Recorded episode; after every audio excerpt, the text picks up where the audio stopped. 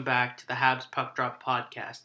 This will be simultaneously a recap of Game 5 and the Stanley Cup Finals as a whole because for any Habs fan aware, you know, uh, things didn't go the way we wanted to.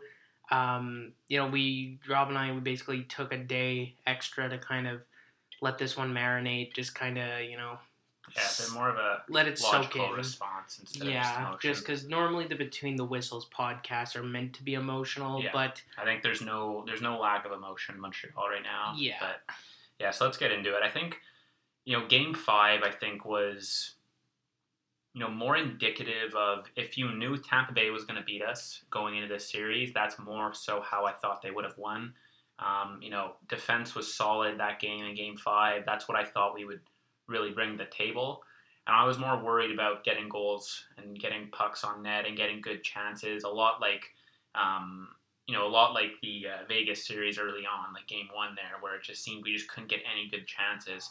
Um, so yeah, that game, you know, is just a yeah, I mean, it, it's it's hard to get shut out when you get eliminated, especially. Um, but you know, as we'll see when we do go over the series, goal scoring was something very difficult for the Canadiens against Tampa Bay. Um, I'll just say like outright, I don't I don't think going after Tampa Bay for their um, kind of cap acrobatics is is a justified argument. It's funny in terms of memes and everything, but you know they're within the rules, even though it's a stupid Yeah. loophole. It is, and I, I said for I think I mentioned this a, a couple podcasts ago. In 2015, Tampa Bay suggested to the league officially, like they put it forward a motion to actually have this loophole eliminated, and all 30 teams except for Tampa, or at the time 29 teams except for Tampa, voted in favor to keep the loophole.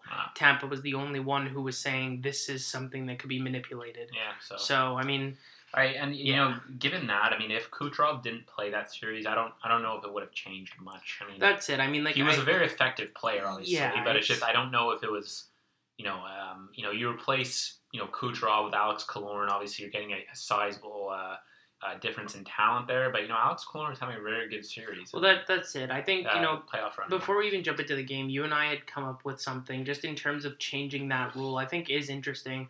I think that um, like any kind of rec league, all the way through, there should be a minimum games played in the regular season agree. to make you eligible for the playoffs. Like I understand the cap situation. Like I, I, I don't think it should be Yeah. a thing. I think it should be voided. But if they're if they didn't want to go that drastically, as you said, like at least have a game played requirement, Mhm. just because, um, you know, there's not really any reason for them to have played Kucherov this season. I mean, like, um, how severe his injury was is still kind of up in the air.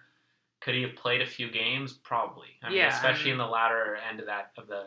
Well, the- that's the it. He was season. probably ready to like we were saying on an 82 game season, having a 10 game minimum is not a lot to ask.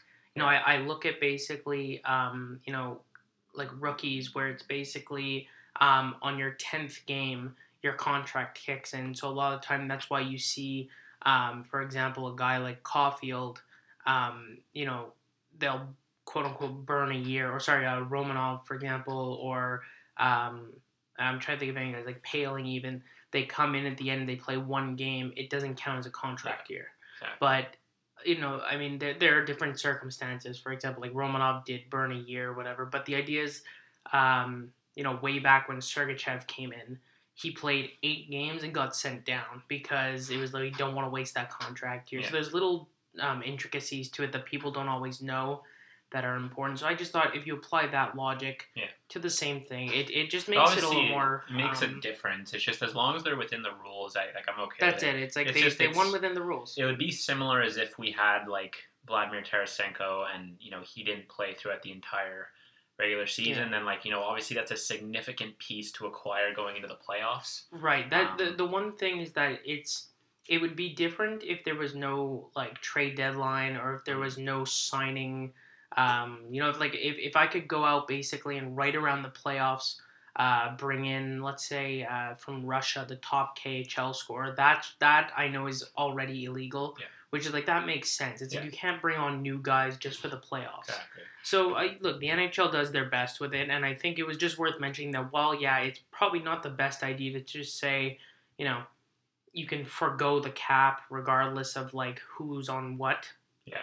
But you know, I just- just, I- just have no, some tweaks going back at that rule in the voting, I don't see how because like look, even if Kucherov was not able to play all season, um, which could be true, I just I feel like in the in the last 20, you know, 10, 20 games this season, he was probably good to go. Yeah. I don't see why. Like, look, I, I understand. Like, while he's out, his cap hit take gets taken off, it. Mhm. and let's say they go out and get another guy to, to play that role, I still think the salary cap should apply to the playoffs. you know what I mean? Well, Like they that's- should have to take that guy out and, and Well, that and- that the other side of it that I was gonna say is it's either you make that requirement and you forego the cap, Mm-hmm. like we were saying before, or you just basically have a salary cap that ends on the final day of the season, and you're working with that cap. And should injuries happen, you can just reinstate. Yeah. I I just don't understand why the salary cap stops in the I know. playoffs. I it doesn't get that either. you know there was many nights um, this year if you actually i went and I, I just was curious i did some research where because vegas's cap situation is so bad that they played with either five defensemen or they played with 11 forwards dressed because they were literally if they had a full ro- lineup they wouldn't make it so every other team has to do this Yeah. during the year and like it's just little things like that you know and it's it's again if, it's legal and you found a way to do it like hats off to Tampa. Yeah. They're clearly a dominant team. This will unfortunately be, and I'm, I'm confident saying this, the last year that this group is together. Not unfortunately. Um, Fortunately for them. Yeah, But- that's what I mean. It's it's unfortunate because like you know they built this thing, but you know Yeah. for those who don't know, going into next year, like as of the morning that they won the Stanley Cup and all of their free agents become free agents, they're currently four and a half million over the salary cap. Yeah. And they have less than a full team, so they're gonna have to move on from some guys, and they're gonna have to kind of break up that core.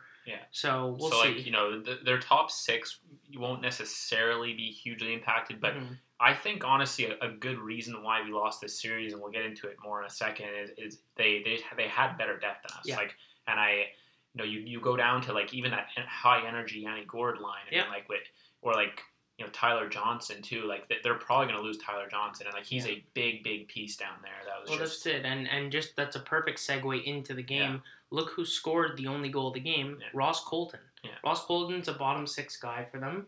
Um, you know, there's there's always that difficult thing with Tampa or any team that's really strong of like their bottom six guys. Are they really bottom six guys? Well, You know, yeah. it's the inflated stats of like look at Adam Erne when he left Tampa. Mhm. Look at uh, perfect example Vladislav Namestnikov goes from Stamkos and Kucherov, put up like a point per game gets traded to I think it was uh, the Rangers at the time, yeah, and the uh, the JT Miller deal. crap. He's on his third team since that deal. He's it, it just doesn't work. So yeah, like a one nothing loss. Um, Well, that's the thing. I, I don't. I don't honestly think Alex Killorn's capable, like in a No. vacuum, of doing what he's doing right now. But you throw him with Cirelli and Stamkos, and all of a sudden, uh, you know, that's exactly it. So yeah, look one nothing loss. Um, the game as a whole, kind of kind of boring actually, a little bit slow. Uh, Very physical, at least. I very- think, yeah. You know, that's something I think we caught on to a little late. Yeah, that was I, I think the the theme of this series was kind of the Canadiens being a bit too slow of learners. Yeah, it's like too little, too late kind of thing. Yeah. It's like we we had to have figured this out by game two, three, and we figured it out game five, and we got a lucky one kind of. Well, that's it. And like obviously, you know, look the what look what Kucherov said in his post game interview. While it was like a bit of a poor sport in terms of almost like laughing off the the Canadiens and like kind of shrugging his shoulders, saying, "Come on!" Like last round was their cup final. It's like there is some truth in that, not in the cup final part, but almost the come on case of where the Tampa Bay Lightning and they had to beat us four times in a row Mhm. it's like that that part I do agree with. Like, wow, you're really pushing your luck on that one because you know to come back from three one against the Leafs and then to, I mean, really ride that momentum through the next two rounds and the first time get it hit with adversity again, you're going up against a powerhouse team down three nothing and you're like. Don't you don't you count us out? There's a Yeah. it's it's not that there's no hope, but it's it's a little bit of wishful Well, thinking. yeah, that's why I didn't love. You know, it was like I, classless didn't- the way he Yeah, I didn't love the analogy to the Leafs going into the you know after we when we were down three nothing because like one we had won a game with the Leafs and it was it was Mhm. three one like Um, like yeah, they won three in a row, but it's different when you have like a win under your belt. You know Mhm. what I mean? And like it's different when you're not piecing literally four elimination games in a row together. Like yeah, the Leafs we pieced three together, but it's different because one, Tampa Bay is a far better team, Yeah. and two, it's four versus three. Like that's a significant amount of games uh, difference. Like one game against a team like Tampa Bay, and say like just win one more three to- uh, four times in a row is uh, you know that would be literally a miracle. And Yeah. I, I you know I wasn't I wasn't when we were down three nothing. I wasn't calm. I, I I thought we were gonna lose. I like I Yeah. basically knew we were gonna lose. I just didn't want it to be as quick as, as it was. That's it. And and I will say I wanted us to get two. Montreal is one of the few teams, objectively speaking, that I think could have pulled off a, a Mhm. four game comeback and just really locked Yeah. it down. Montreal, probably the New York Islanders, and you know, may, like maybe the Vegas Golden Knights are the only, and ironically, those are the three other finalists Yeah. that I could see really banding together in that. just because maybe. maybe I'm just I'm I'm thinking just because they're so built like from the back out those three teams. Boston's kind of had like a bit of rough handling with their defense lately, Mhm. but anyway, it's I just like I wanted to just say it before anything. You know, I'm not one to like uh, give out participation trophy trophies and like congratulate losers. Like they didn't get the job done. Period. But you know the fact that we were the 18th seeded Yeah. team in the NHL, what they did was impressive. It was fun to watch. You know, it let you and I. You know, interact with you know everyone who listens and give us like a really fun playoff run for our first year podcasting. But um, unfinished business is Yeah. the feeling. I I just No, don't like the people that are even so celebrating the, the Stanley Cup yeah, loss. exactly. Like people are kind of like, yeah, well, you know, but I, We I finally got to see a Stanley Cup. That's the thing. no. I, I I think it's a good stepping stone into next year, and I, I just you know I think next year realistically will be like the Price Weber let's get it done for them kind of run, just because we'll have this experience. I you know even more than being the eighth seed going into the into the cup like into the playoffs. I think more so like with how bad of an end of a season we had. Like Yeah. it's well, just we a were uh, miracle. well, we were 18th in the league. We weren't even Mm. the top 50 percent of the league. Like we Yeah. in a regular year wouldn't have made the playoffs. No, I know exactly, It's and like crazy. just specifically the the latter half of our season was Yeah. so bad. Like it's important to end on a good note because you carry that momentum into the playoffs, and we Mm-hmm. ended on a on a note that was just everyone was injured, everyone was tired. We had a brutal, brutal 40, last forty days. Where we had twenty four games. Um, we weren't scoring. Uh, Price wasn't playing because he was injured and resting for the playoffs. Allen started to dwindle a little bit because of the schedule, and he was Yeah. letting in really bad goals. And you know, we just couldn't get out on the board. Defense looked like crap. We weren't breaking out. Petry was on like a 20 game point drought.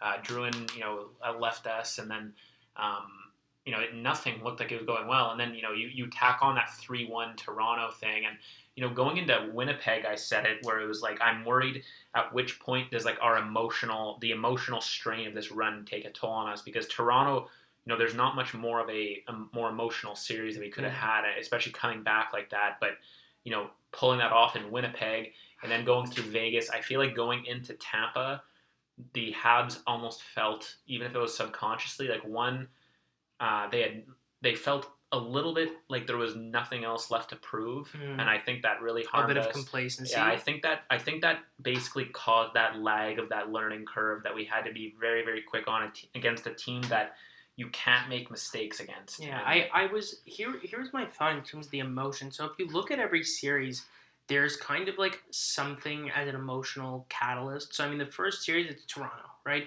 It's Montreal, Toronto, oldest rivalry in hockey. There's also this this weird misconception that Toronto and and their fan base too just assume that they're better than us because they Yeah. pay their players more. It's just it's and it's clearly not true. Yeah.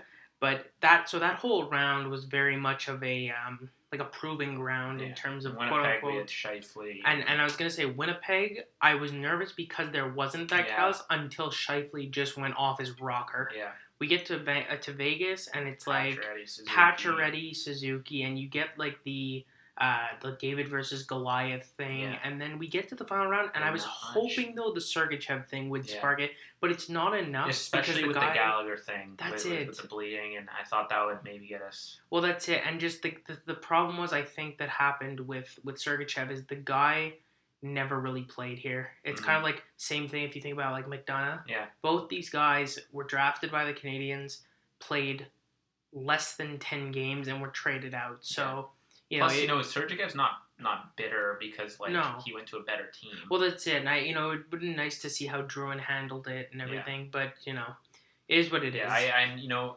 going into Tampa too. Like, you know, I, I kind of wish our woes that we experienced during the regular season and even to an extent early on against Toronto were the woes that we had against Tampa. Like, I I wish early on in those first three games that it was a scoring problem and not so much a defense issue. Like our defense, like really shit the bed on those first Yeah. three games.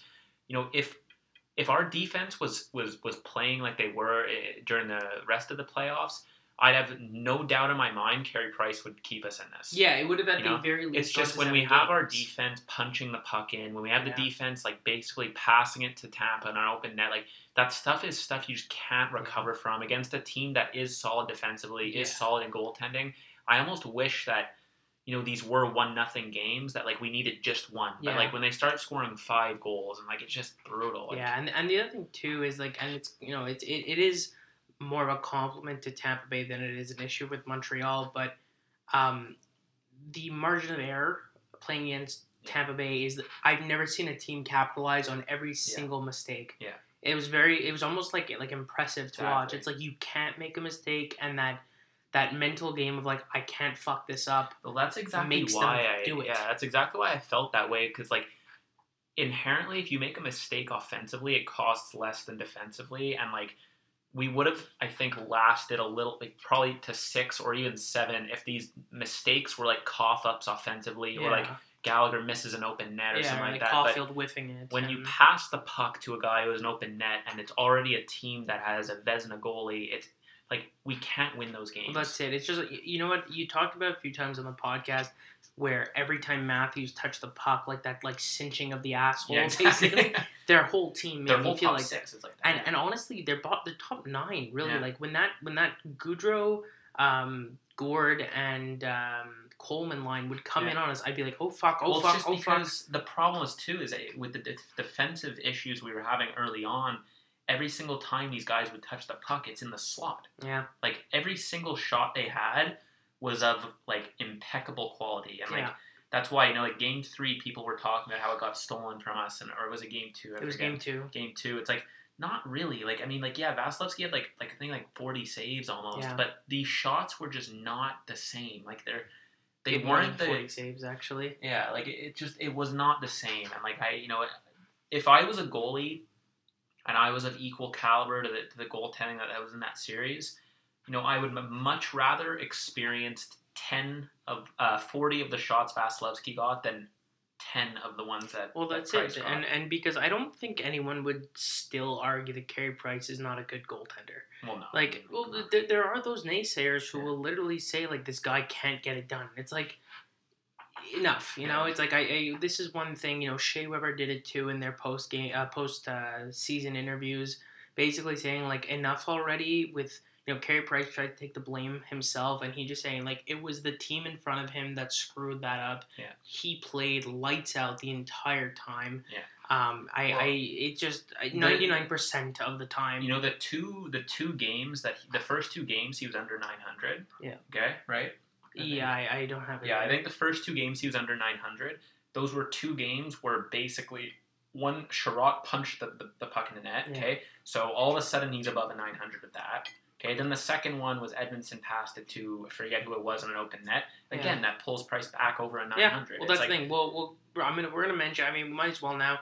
Um, on the series, his average was an 884, but twice he was over a 940. hmm, So those two games that just absolutely blew him out of Yeah. the water really pulled him down. That's why look, save percentage is a weird one. I I, I wish there would be more like yeah, detailed- I like that, you know yeah. like screenshots versus non-screenshots versus like it shouldn't be Price's fault if like Edmundson basically gives a perfect one-timer to Andre Palat. yeah, exactly. You know, little things. But anyway, um But, yeah, you, but going into your point before we get into this with Tampa, it's like they just don't do that at all. No. you know what I mean. And they like, don't make those like that, mistakes. like you can tell Vasilevskiy had a lot of nerves going into this. Like he he made a few yeah, plays where it was like first. he didn't play particularly great. I No. mean, like not at all. I mean, like he, he made some you know made maybe one. I can't even think of a highlight save that He, he, he did. was just good enough. like it's just he they- they're they just they they don't make mistakes defensively, That's and it. if you don't make mistakes against a team that isn't particularly talented, like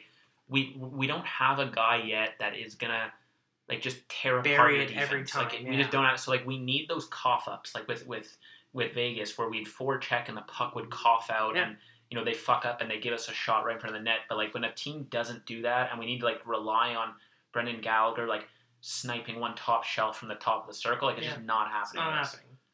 But yeah, no. So um, basically, we have a you know on the whiteboard today is uh, just the season, uh, the season, the series as, as a whole. So the top half, just for those because they can't see it, uh, game by game, just major stat categories. So goals for, goals against, face off, power play, penalty kill, how many hits and how many shots.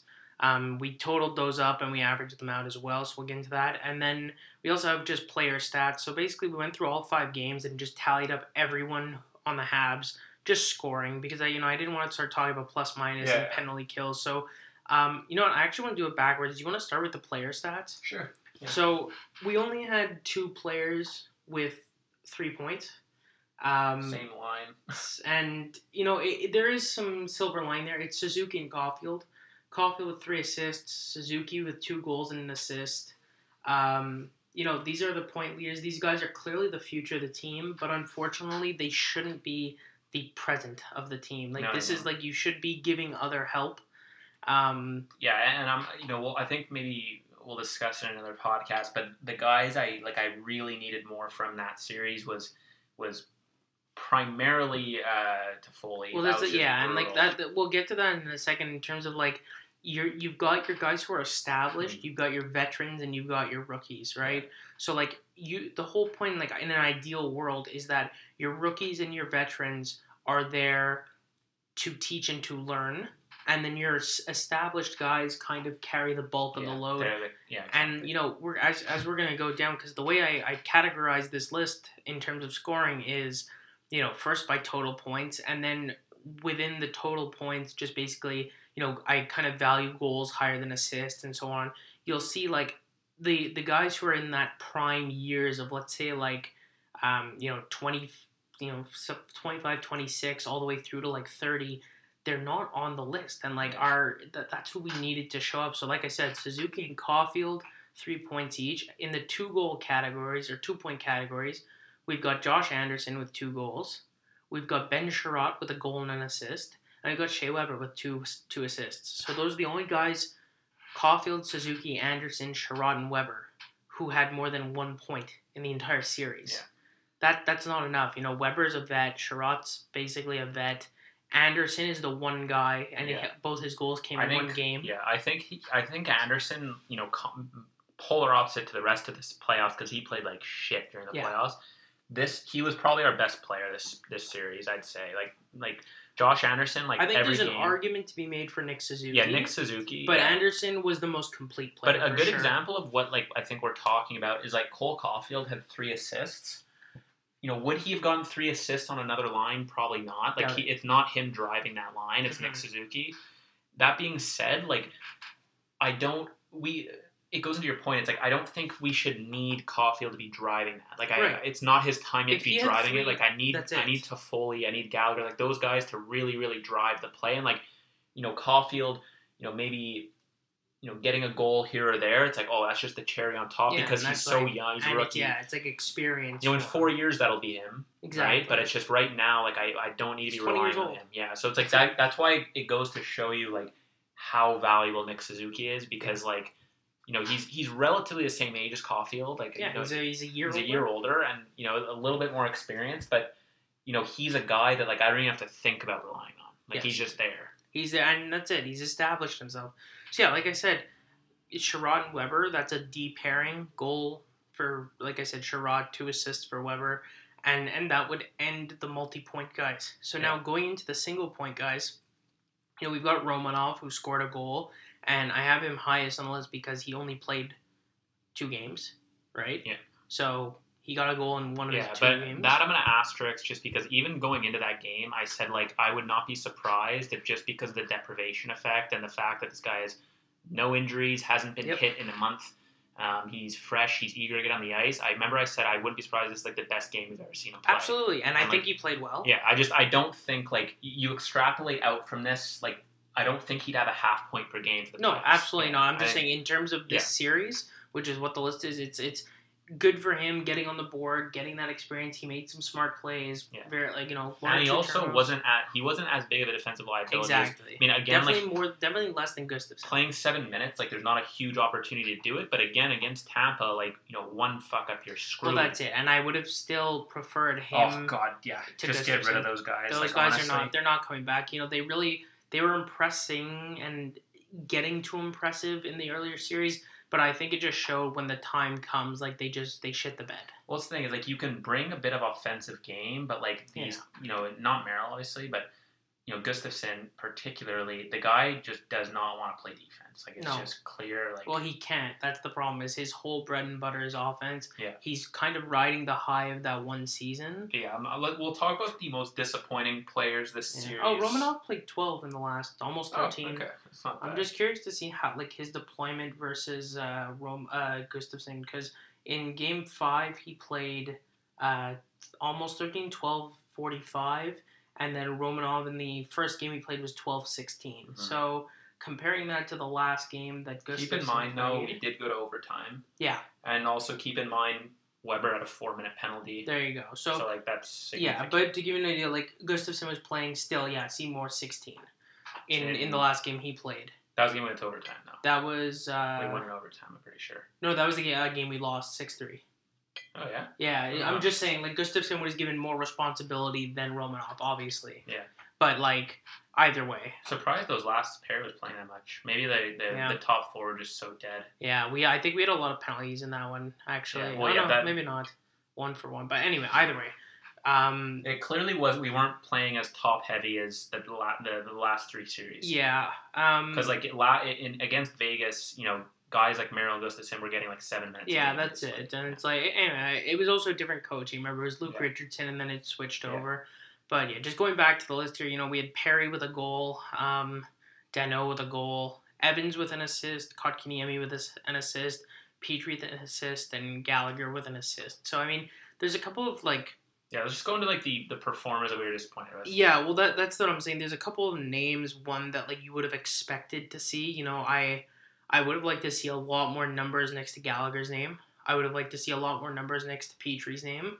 Um, I didn't even get a chance to mention Toffoli because he did not put up a Well, point. Let's uh, let's focus in on Petry versus Gallagher here. One Gallagher, I'm gonna kind of give a like a like a pass because I know the role this whole playoff that he's been playing. He even spoke about it in, in, in the post game where you know his role in the team's completely changed this year. You know, like he used to take that pressure of like if there's a goal, it's probably Gallagher, right? And like it's Gallagher to, or Tatar or like you know maybe some guy in depth, but either way, like Gallagher was running the offense, whereas you know, this whole playoff run, he's locking down that top line, right? So like that changes. That gives a bit of an asterisk for me.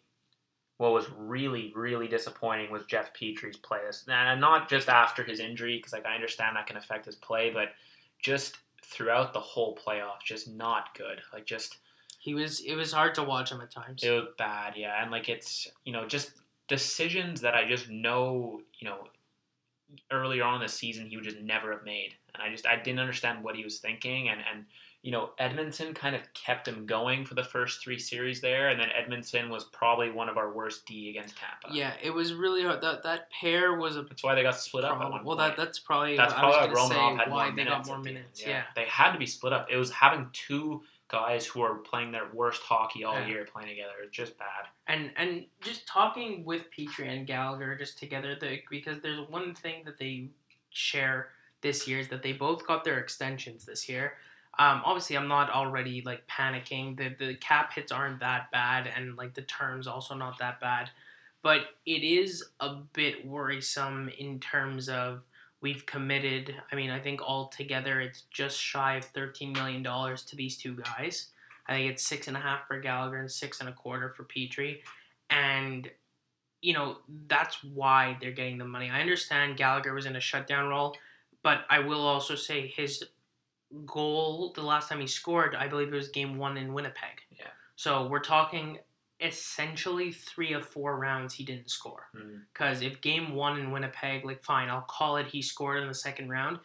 The conference final and the Stanley Cup final, zero goals, and he got Yeah. one assist. And. Danault scored. And, And Denos. Lehkonen scored. Right. And So, like- got the, the series winner. well, there you Vegas. go. It, I, yeah, no, Yeah. and that's it. And I guess you could technically make the argument that, um, therefore, the line scored. It doesn't matter whose stick it comes off of when it's a team sport. But I'm saying like I, Yeah, I I, still agree. like I don't I don't like that argument in the sense of Gallagher scores goals. You know, Danault doesn't score goals. Lehkonen can, but doesn't often. Gallagher is supposed to be that guy who still scores. He still got power play time in front of the net, and you know, you like Well, it got You to need- it got to a point where I turned to you and I was like, "Is Gallagher on the power play? Well, Because like, what's going on here? Like, there's just nothing from him." that. And it. not only like, not only was it like no stats, but I just didn't notice him Yeah. shooting. Like he I wasn't a presence. I noticed him. I noticed him on the ice for Yeah. sure because like you know he's always involved in something after the whistle, and he he's always barrel like he's always hustling. Like he's, Mm. he's always back checking. Played great defensively. He's a very underrated defensive winger, but Well, either it. way, uh, a winger defensively. I mean, he's not a defensive winger, but um, he played well in that regard. Always forward checking, always finishing his hits like all the time, Yeah. always too much, and then. You know, always in front of the net digging, but I didn't notice any of those like Gallagher shots. You know what I mean? Well, Where he it. like he's whipping it off the ice and falling down, kind of like Lehkonen esque. Yeah. You know, but no, I, honestly, I, didn't know exactly what you mean, and so it, it's just it, it's a touch of concern for me. That's all. But you know, there is Petry more so for me. What more so, yes, just because You he, agree I think we rely on him more. Yeah. At this point, I just mean in general, there's a common yeah, I vibe like there, minute per minute. Yeah. Yeah, would be worse. Yeah. and and I just think overall, like, it's not. It's obviously again, it's not a hit the panic button moment. It's more just like f- fix that. Yeah. Another thing know? I think this off season, like, you know, I think our, our, our set pieces are there. Whether we make a move, you know, we'll go into another podcast yeah, of some we're guys have looking a at. whole bunch of podcasts But, for the off season. You know, I think our, our core is there. I, I think one thing this off season is like we just we gotta figure out this power play. Yeah. Like, it's just it again was just abysmal. Yeah. Like in, in Tampa, like we, we it's it's annoying with with our team's power uh, power play because we see these like glimmers of hope yeah, and then it just gets squashed again. Like it's the Yep. weirdest thing. It's I, I don't understand it, and you know, um, Burrows has been doing a, a decent job. Like there, you know, there is an argument that like the guy hasn't had a chance to practice with these guys no, like, exactly. with our schedule, and I'm sure he can do it. It's definitely not something I think is out of his control, but it's something that we really can't brush off. Like this needs the amount of power plays we were on that were just not even like we didn't score, but like we just didn't get a shot. It was Yeah, just terrible. no, exactly. There was one power play I remember. I think it was in Game Four where Tampa Bay ended the power play with four shots on us, and we had zero. It was Yeah. killer. Um, yeah, no, exactly. And, uh, you know, the other one player that I really wanted to mention, it, it, it Oh, was, well, uh, yeah, I'll go back to Toffoli in one second, but I just, okay, this is a weird one because I wasn't particularly upset with his play. I'm just more surprised that I saw zero points was Paul Byron. Hmm. Paul Byron is someone who like that's exactly when I expect him to thrive, and like I found he was a little unnoticeable during the uh, during the series. Um, know you know, I, I didn't was- see that explosion from him. Yeah. You know what I mean? Like he was playing well, but like I didn't see that chip it around the Yeah. defenseman and take off. Like I found he was almost like like again like so focused on making sure that he wasn't the one who screwed up that Yeah, like I- it just like handcuffed him. I little. think with with Tampa, it's like you know Byron's that guy that you know will expose those those deficiencies, like we saw with Vegas, like we saw with Toronto, especially where you know they make one mistake and he's up the ice, it's gone. Yeah. They just don't make any mistakes. They're such an airtight team, Tampa, that it's just those are the guys that get you know their their the the fire snuffed out a little bit. But for me, what was you know arguably as bad as Toffoli was, I was just surprised with Armia. yeah. Like holy crap! Yeah. I didn't even notice him on the ice. I know it was that that whole bottom uh, pair there, Perry, Staal, Yeah, I think I, I- was you expecting know- a lot more. we're gonna you know do this another podcast. I just want to put out there. I think it's like you know we're gonna part with Staal a little bit. That was just not a you know there was again with him. It, it felt a lot like our our power play where you know great chemistry down with those guys, but I just think like. Um, you know, Staal over Evans right now. I'm not sure who I'm taking there, and and Yeah. also I just I don't. It felt a lot like our power play in that like you'd see these glimmers of hope with them, and then they would just get squashed. Well, that's it. And, very and again, like I'm I, I'm gonna give him his credit where he's. He had a great playoff. oh yeah, great. A lot of guys had a really good playoff. That's why we made it to Just the cup final. series. But a lot of people didn't show up. That's the thing. We're talking about series here. Yeah. Like Josh Anderson, probably uh, like I said, best player this series. Probably the most disappointing playoffs for me. Absolutely, and so it, you know it's important to just like put that out there. So let's talk about kind of the uh, black sheep right here, Tyler Toffoli. Yeah, you know, just- point leader, goal leader, um, absent, like absent. even like series. emotionally. Like I, I just Just- didn't notice I him. if he was a Like, healthy no scratch, whistle I would not have noticed, Yeah. and he should have been taken out for Tatar Yeah, at that point. If he ju- and and it's it's strictly on the fact of like you punish Tatar. you You exactly. It's like you need to treat them equally. Tatar. I mean, I understand Tatar got injured and stuff like that, but holy shit, is this guy on a short leash that just does not apply to anyone else? Which is tough because he's arguably. You know, up there with Gallagher and stuff like that, probably the most spirited guy on the ice, which is it's tough to see. It's like and given where Toffoli was playing near the end of the series with Yeah. Danault and Gallagher, I don't see why you can at least shake things up Yeah. a little, especially when you're four games in and uh, Toffoli hasn't scored Yeah. A point. So like the news came that Tatar was healthy by mid Vegas. Yeah. We, So, like, we were he was told he was injured the whole time, which I said even is, is a bit sketchy. Yeah. They'll just leave him as quote unquote injured. Yeah. It also makes sense. It was a lower body injury, Yeah. and like I could kind of tell it in Toronto, like he didn't have a jump to him, Mhm. sort of thing. Um, he got injured in the last stretch of the regular season, and then he came back for a few games, and apparently just wasn't ready to go. Yeah. So But- look, you just you do what you got to do to to win the games, and they didn't. So overall, like we said, you know, overachievers as a whole for the playoffs um, really didn't bring their best in the finals. I Yeah. think. And um, yeah, I just want to jump into the actual game stats here. So game one, one goal four. Game two, one goal four. Game three and four, three goals four, And game five, zero goals for. That's eight goals in the entire series. That's 1.6 goals per game. So let's say let's say in a theoretical world that RD played like they did, and we gave Carey Price an actual chance to, to play like he does, where you know we're not putting pucks in our own net, we're not passing the, the guy to you know Andre Palat. I'm gonna repeat it a thousand times, but let's just say that happened, we still would not win because like the It's a fact of the matter is, lose. against a team like this, like we cannot expect a shutout from goaltending every single night, regardless of who the goalie is. I mean, like a Carey Price has super high expectations, but if you had a fresh goalie in every single night, we could not win that series. Well, this is the thing. Even looking at like the the non like uh, like averages, just looking at the actual results, if Carey Price did not get a shutout in three of those five games, we uh, the automatically are going to overtime. hmm So like we we would have won one nothing, one nothing, and then gone to overtime, game five zero Yeah. zero.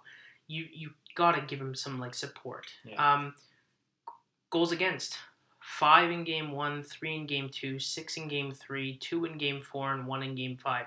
17 goals against in five games for a 3.4 goals against average. You can't give up three and a half Yeah. goals per game, and you know what? Like, you can't give up five and six in Yeah. you know in games. It's got to be spread out. So the face-offs, I specifically wrote down the um, the actual totals because I I calculated out the percentage after. But so 26 for 52 in the first game, 30 for 57, 31 for 61, 23 for 48, and 28 for 58. It averages out to exactly 50%, percent like on the nose. Um, I would say 75% of that is Philip Philip Danault. Yeah, I honestly. say. I think you know Staal's pretty was pretty good in the face-off circle. He was definitely over fifty percent this postseason, which was a good surprise from what we saw in the regular Mhm. season.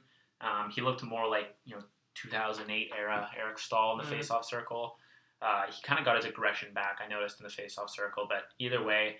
I think Danault's success was balanced with Suzuki's failure in, in, in, the, in the circle, which is like, again, I mean, I, I don't need Suzuki to be like this, you know, absolute perfect all around Patrice Bergeron esque kind of guy. I'm just, you know, I, I there was a few games there where like you needed definitely more than that. I mean, like there there was one game there. I'm pretty sure it was 29 percent or something like that. Something like that. And and just the reason he breaks if he gets 40 or higher, like that's fine. Yeah, I don't and need that's to be. the thing. And the the reason I put the actual numbers out instead of the percentages is for the same reason why I didn't want to have um, Romanov's points per game. Hmm. You know, it's Yeah. like it's misleading. And another thing too with, with Suzuki and like why I'm being a little bit more difficult with his face-offs, given how talented the guy is, and why I need pl- more than forty percent is because all you know a good proportion of our goals against not just this series but like in the entire playoffs were just right off the face-off. Exactly. I was And, gonna like- say it's something he's going to guarantee work on the yeah, it's offseason. just he has to work with Phil Danault. Like when you And have a guy like will. that,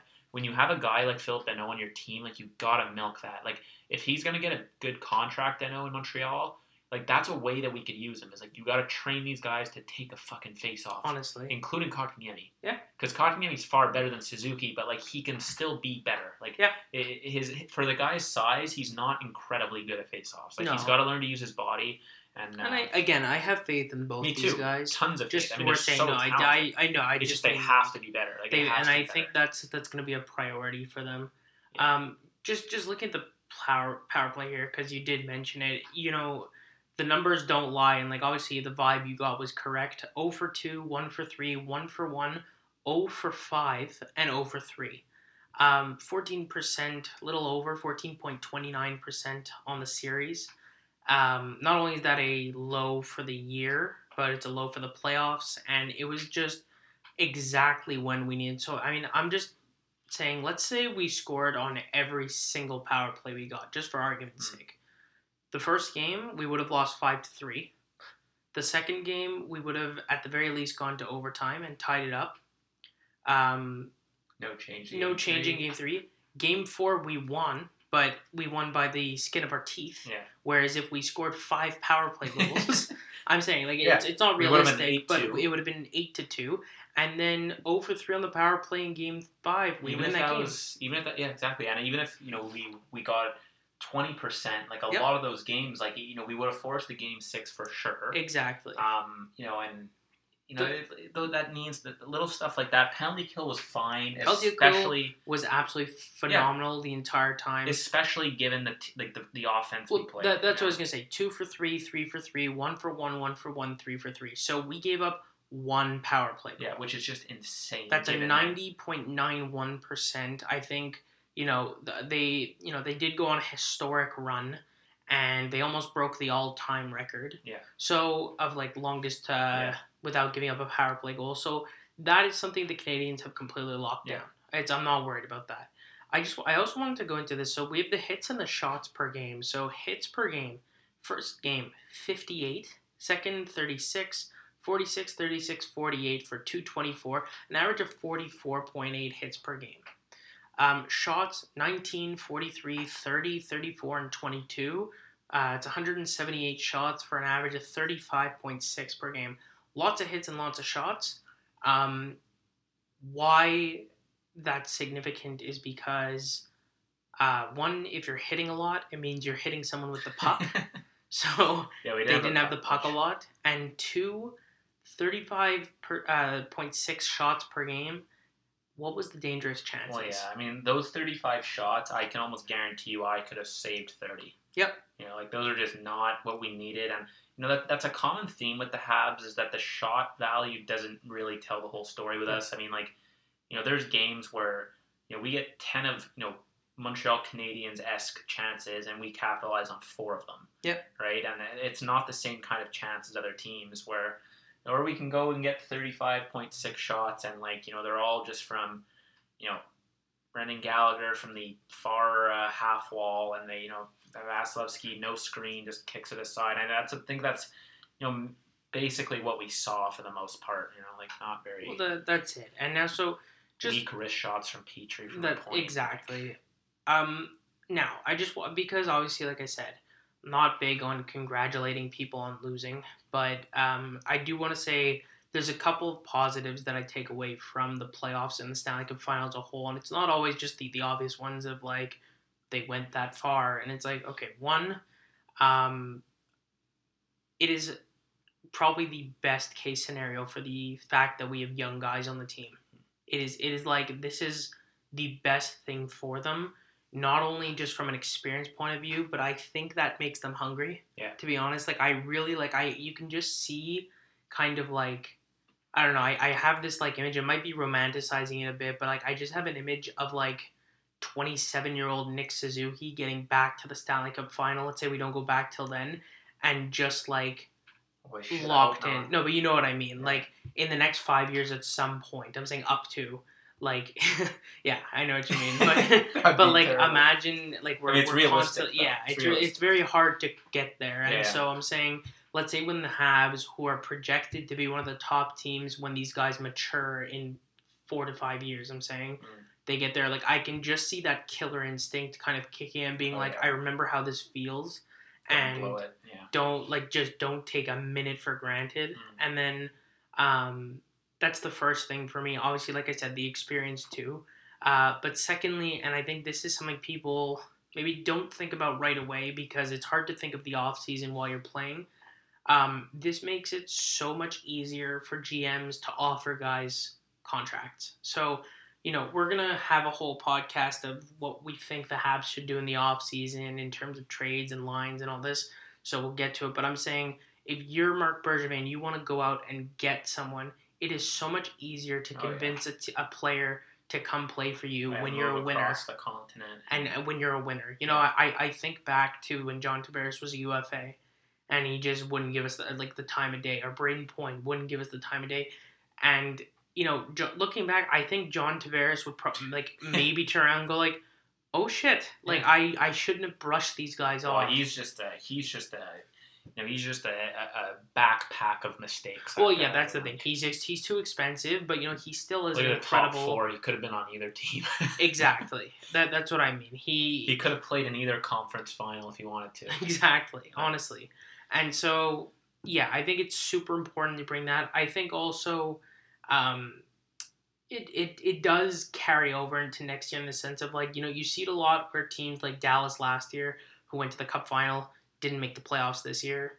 Um i i just don't see how we don't have it, it's hard because the divisions change right? And we're in a very packed division. We have us and Boston and Tampa and Toronto and I mean Ottawa's on the up. We have uh, Buffalo and Detroit, who I think were stronger. And I am I forgetting one? And Florida, Florida. Florida. So between us, Florida, Tampa, Boston, Toronto, that's five spots, uh, four spots for five teams. Yeah. Um, we'll see how the Habs handle that. Um, I just think that you know the snowball effect of going to the Stanley Cup Finals and losing isn't all negative. I think it really does allow you to kind of almost like kind of keep this momentum going should it be needed. Yeah, and I, I think you know on a more of a team level, I think it also shows you the, the glaring Yeah. kinks in your chink, uh, kinks in your armor that are like, you know, what prevented us from winning. And I think for us, it was you know consistency from our core guys and you know the power player. That's just if we fix that, we're just golden. And you know, I think retaining Jake Allen is another thing. I think the way we saw Carey Price play uh, given that he, it, you know, the regular season wasn't, you know, on his main course this year. Um, just really hammers the point that we need a guy that can take the load during the regular season, and then the playoffs, you just double down on Carey Price, and you can't go wrong. I, you know, I that's it. so it gives you it gives you things that you did right, you know, and it gives you it shows you things that you got to improve on in the offseason that I don't think teams that don't make the playoffs or get eliminated early get to see. Well, that's it. And so, you know, just to give people kind of an idea of what's coming up now, because, you know, a lot of the questions are like, you have a hockey podcast and the Yeah. season just ended, but, you know, we've got um, the draft coming up. So we're going to have kind of like a prospect breakdown, a little bit of like, now that we know where the Canadiens are drafting, kind of, let's say, like five prospects that there could be there. Yeah. Um, we have the expansion draft coming, so that's going to be a lot of, you know, our protection list, and then we'll have the Habs actual protection list. A lot of discussion there. We've got a lot of restricted and unrestricted free agents to discuss. Um, overall, just off-season moves. We've also um, we've got this kind of basically in the works that we've kind of made report cards for all the players on the team now. So we're gonna kind of go over that. Uh, we have you know like our season review that's going to probably be the next one we post where it's going to be a nice long like look at like the regular season plus the playoffs and everything Interviews. um, interviews trades and just overall, just like keep it active. It's a short off season. It's gonna be yeah, quick, and but you know, there, it's it's active enough this year where I think it's gonna be fun. And so you know, we look forward to like pumping out a lot of good fun. yeah, you know, it, it gives us a chance to kind of you know take a breath, come up for air, Yeah. and um, you know give more intelligent takes because I I know at least personally I could probably speak for Jesse as well. You know, the superstition around the playoffs is like I don't like to say much, and like Yeah.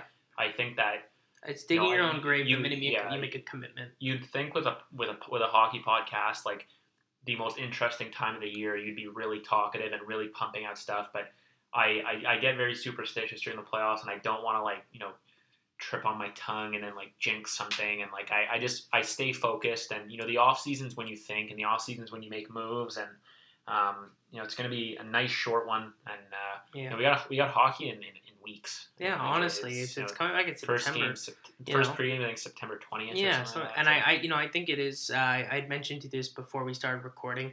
This is episode ninety three, which is a little Yeah. bittersweet. That Could have been uh, the Stanley Cup uh, could've- win. Yeah, it that would have been, been. Oh fuck! I mean, that would have been How unreal would that have been? Yeah, I think we would have made the news. Probably, yeah. I, I would have contacted them.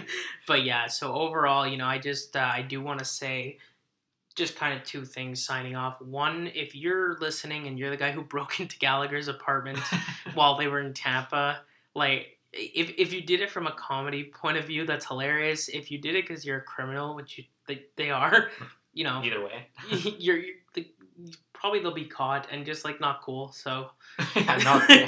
definitely like, not. I, I feel like he just was. I I'd be very surprised if like Brendan Gallagher was, was staked out and like they purposely robbed. Yeah, Brendan I think I think they they, into they just broke into a house and it happened to Brendan Gallagher. Yeah, and then the, just basically the last thing that I wanted to say was just um, it has been like quite the first season to start a Mm. podcast. So thank you to everyone who does listen. Uh, you know, I we couldn't have picked a better year, honestly. And I look, I just look forward to continuing and seeing, you know, how the team is shaped, you know, going into next year. Which I don't know, it feels very transitionary because Marc Bergevin, which we'll get into another podcast, but this could be his last year in Montreal. Um, you know, uh, congratulations to um, Dominique Ducharme. He's officially our head coach, so that podcast is scrapped.